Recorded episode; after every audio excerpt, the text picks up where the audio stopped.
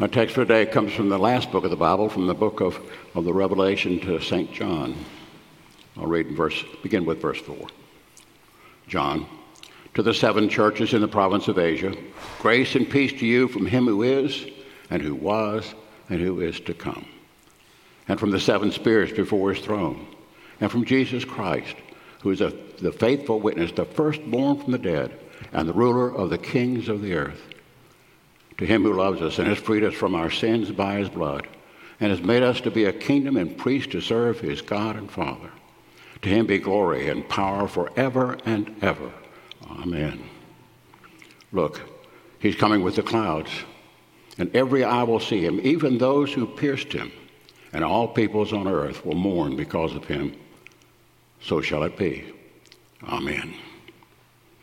I am the Alpha and the Omega, says the Lord God who is, and who was, and who is to come, the Almighty. The word of the Lord. Heavenly Father, we thank you for your word in print and Holy Scripture. We thank you for your word written thousands of years ago that comes echoing down to us through the centuries with a, a freshness and indeed an application in our time, if we're willing to heed the application. Come, Lord Jesus, into our into our stupor. Wake us.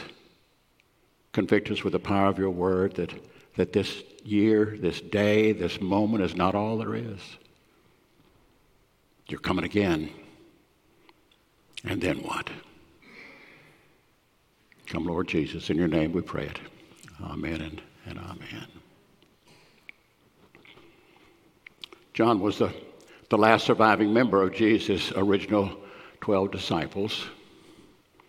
He was old, probably in his 90s, living in exile on the island of Patmos in the Aegean Sea during a very, very dangerous time to be a follower of Jesus. A dangerous time because in, in this part of the first century, the Roman Empire was committed to eradicating any vestige of the Christian movement. Isolated and confined to his little world of, of prayers and, and memories, all John could do would be to wait and to wonder. And then it happened. As John recounts the event, it was on the Lord's Day. On the Lord's Day, and he was in the Spirit when a voice that sounded like the, the thunder of a trumpet came forth. I am the Alpha and the Omega, says the Lord God who is and who was and who is to come, the Almighty. Powerful words, powerful symbols. My friends, indeed, we are dealing with powerful symbols when we consider this verse. Alpha and Omega are the, the first and last letters of the, of the Greek alphabet.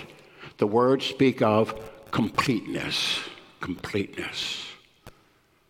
But God of completeness. One who is sure and steadfast, whatever the times. One who is there at the beginning of things when life emerges. One who is there at the beginning of things. We have little or no control over the beginning of our lives. I suspect all of us have memories that go back to somewhere around the beginning of our lives, but in fact, I suspect most of the memories that we have are, are other people's memories that have been shared with us over the years as we looked at pictures and things like that, and, and we, we, we appropriated those to be our own memories. One of the first memories that I can remember as being genuinely mine took place as I was walking on Main Street in Sumter, South Carolina. I was a little fellow, maybe about three years old, holding my grandfather's hand. And as we were walking together down Main Street in that little country town back then, he met one of his friends, Judge Robert Obadiah Purdy III. Judge Purdy had been a judge in Sumter County for, for decades, and, and as I remembered, he wasn't as tall as, as my father, but as my grandfather, but he was much more rotund. He had a beard and, and he looked the part of a, of a judge. And when Papa told Judge Purdy who I was, he looked at me and he said, Son, I remember when your daddy was a little boy just like you. I remember when he played basketball at Sumter High School and then played basketball for the University of South Carolina.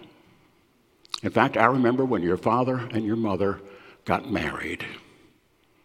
And then he paused and said, Come to think of it, I knew your mommy and daddy long before you were even a gleam in their eyes. He knew me before I knew myself, he said.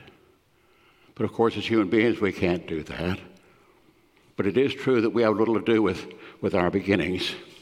We have little to do with the circumstances of our birth. But the point is, God knew about it, and He was there. Why? Because He is Alpha. Think back to your beginnings. Thank God today for the blessings of your birth. God's also Omega the end of things, and that speaks of, of completion. Just as we have little or no control over our beginnings, we have little or no control over our endings. Oh, sure, doctors tell us that if we eat right and exercise regularly and don't abuse our bodies, that we can perhaps add a day or two to the span of our, of our lives. But the thing is, one day our time will come. And as the psalmist tells us, you sweep men away from the sleep of death. They're, they're like the new grass of the morning. Though in the morning it springs up new, by evening it is dry and withered. The psalmist is telling us, reminding us of what we know so well, that in the great scheme of things, we are literally here today and we are gone tomorrow. We have little control over our ending, but God does. He does because He will be there. Why? Because He is Omega, the God of completeness. Whether beginning or, or end, we can trust Him. Whatever the circumstances, He is always with us. When Abraham Lincoln was preparing to leave Springfield, Illinois, to travel to Washington to assume the presidency of the United States, folks in Springfield gathered there at the train station to tell him goodbye. They knew the, the challenges that were ahead of him, they knew the burdens that he would be facing, and, and they wanted to let him know as he departed that the folks back home were supportive of him and would be praying for him. Among the folks gathered there was an elderly Quaker lady. When all the others had, had departed, she took Mr. Lincoln by the hand and she whispered in his ear, Friend Abraham, God will surely go with thee. Even in thy mansion with all its rooms, his footsteps will be beside thine.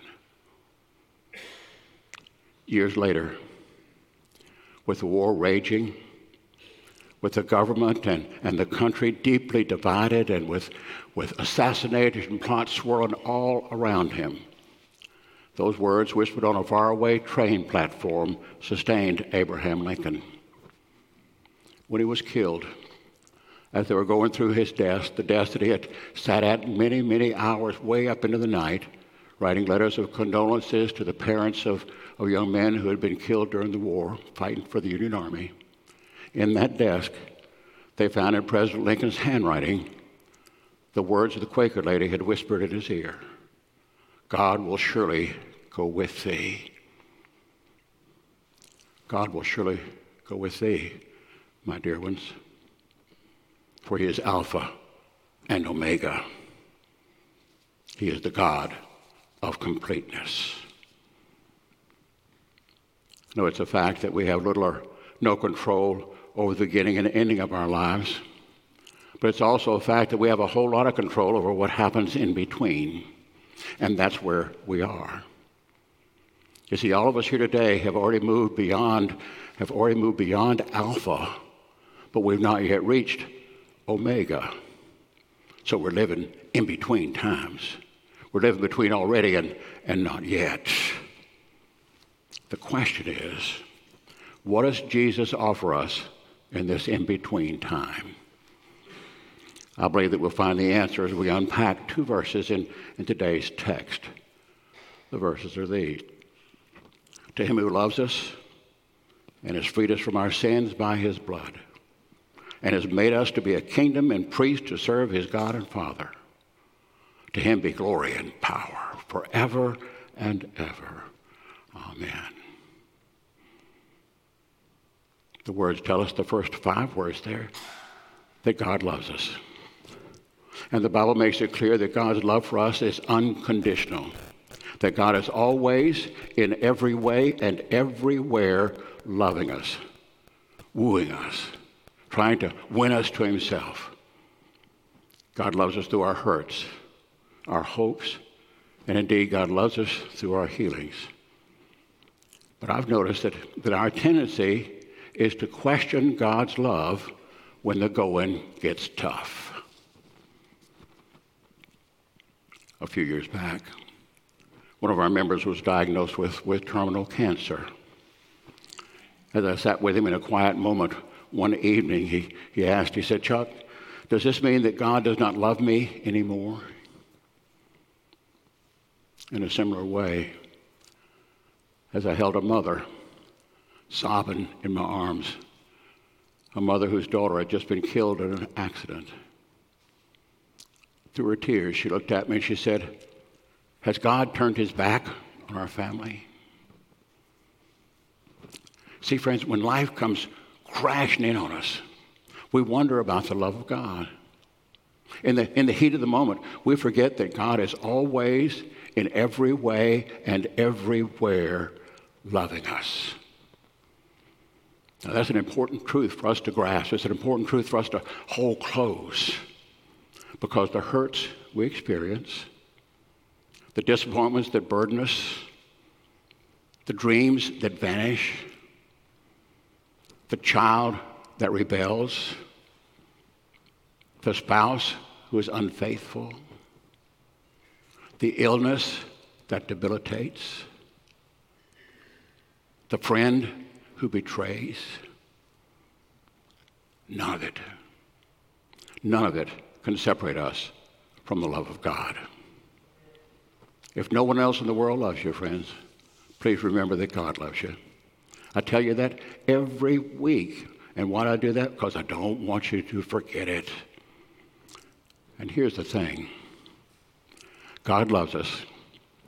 And as members of His church, as members of the body of Christ, it's our responsibility to let the love of God shine through our lives. Why? So that others can feel it, so that others can experience it, so that others can know it. That's the hallmark of Christian life between already and not yet. Looking again at our text. To him who, who loves us and has freed us from our sins by his blood, and has made us to be a kingdom and priest to serve his God and Father. To him be glory and power forever and ever. Amen. So, as you notice the underlined text, first, God loves us. And secondly, God has freed us from our sins. How?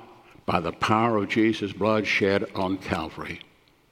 That's what the cross is all about, folks. But for some reason, it's hard for us to deal with the truth that we are sinners. Look at that second underline. What does it say? Has freed us from our sins. Our sins. See, we won't ignore that word, that word our. See, our, our tendency is to acknowledge that, that evil exists in the world. It exists in our state, in our town, in our society, in our workplace, but never in ourselves. St. Augustine once said, Never fight evil as if it were something that arose totally outside of yourself. And with those words, St. Augustine is confronting us with a, with a hard truth. And that hard truth is this sin is always rooted in self. S I N. What's the middle letter? I. I. And that's the truth of it, folks. We're sinners. Over the years, I've had the privilege of working with a number of, of African American priests, and pastors.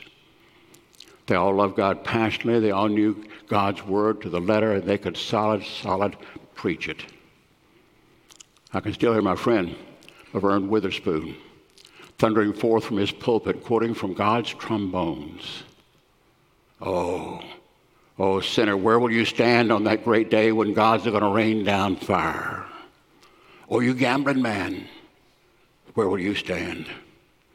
You whoremongering man, where, where will you stand? Liars and backsliders, where will you stand on that great day when God's going to rain down fire? Where will you be standing on that great judgment day? We know where we want to be standing, don't we?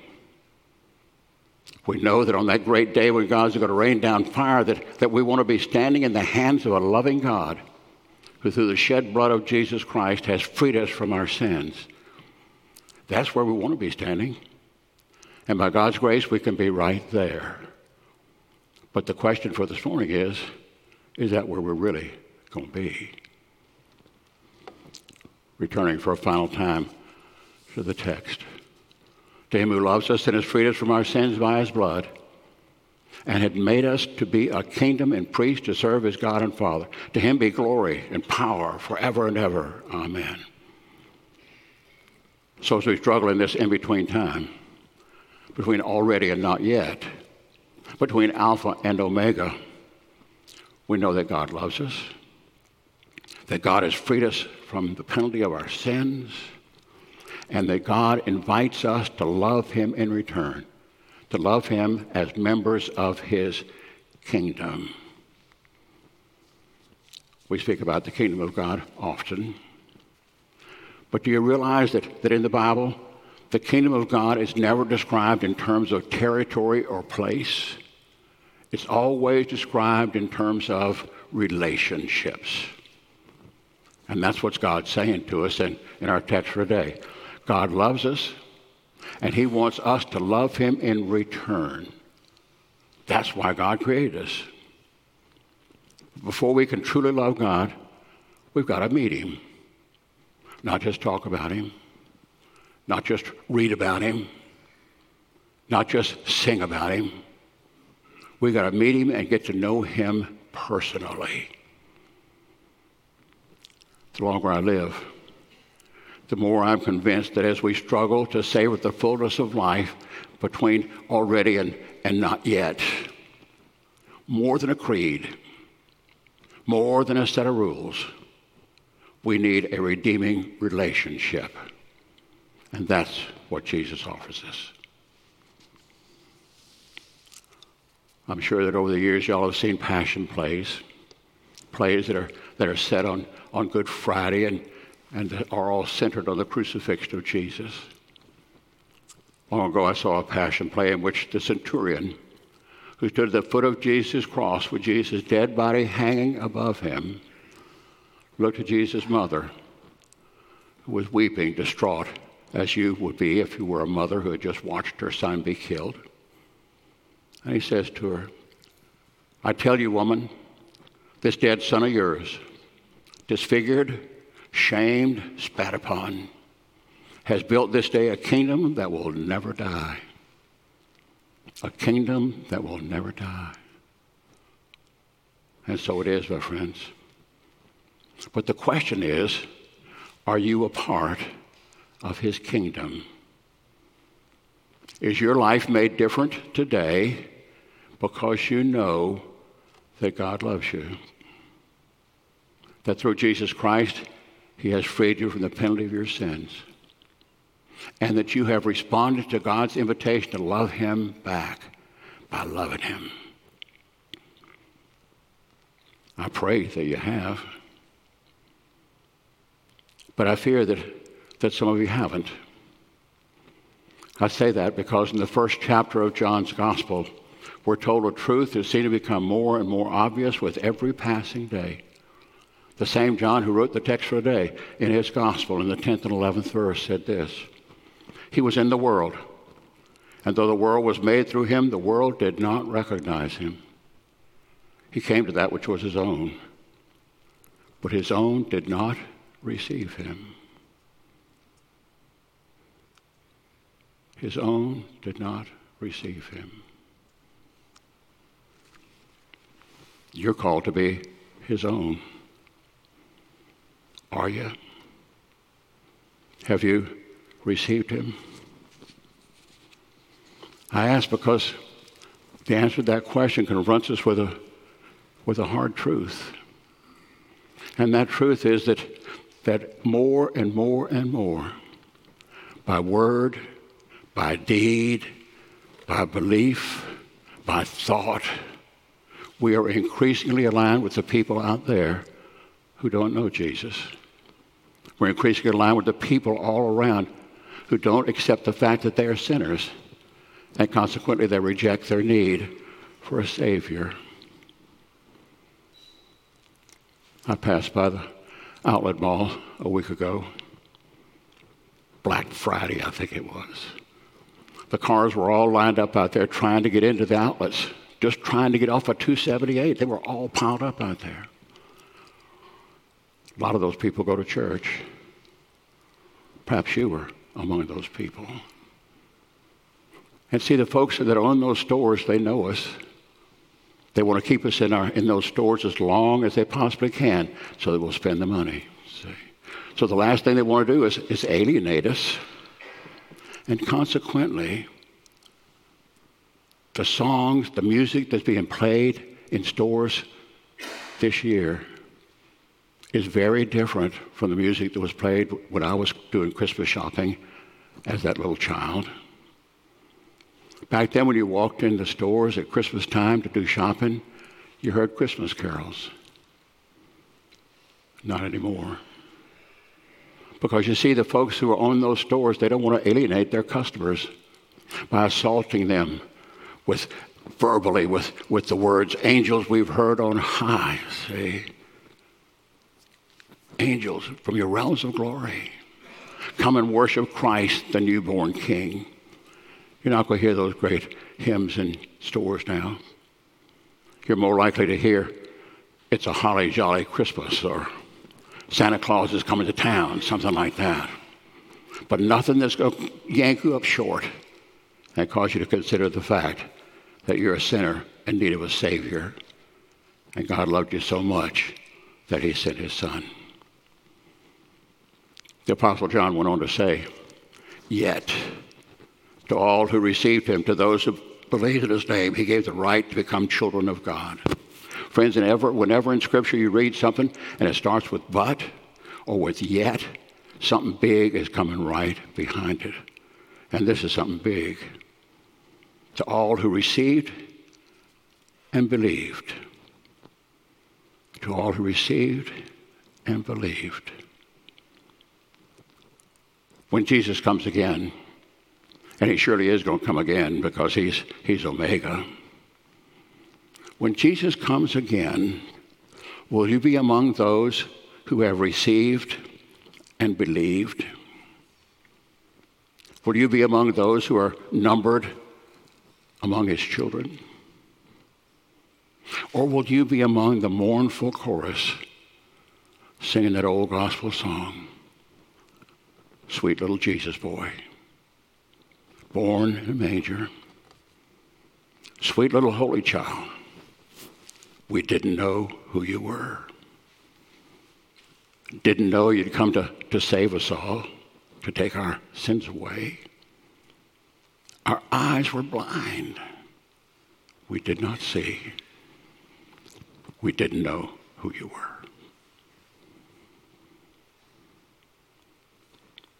You have no excuse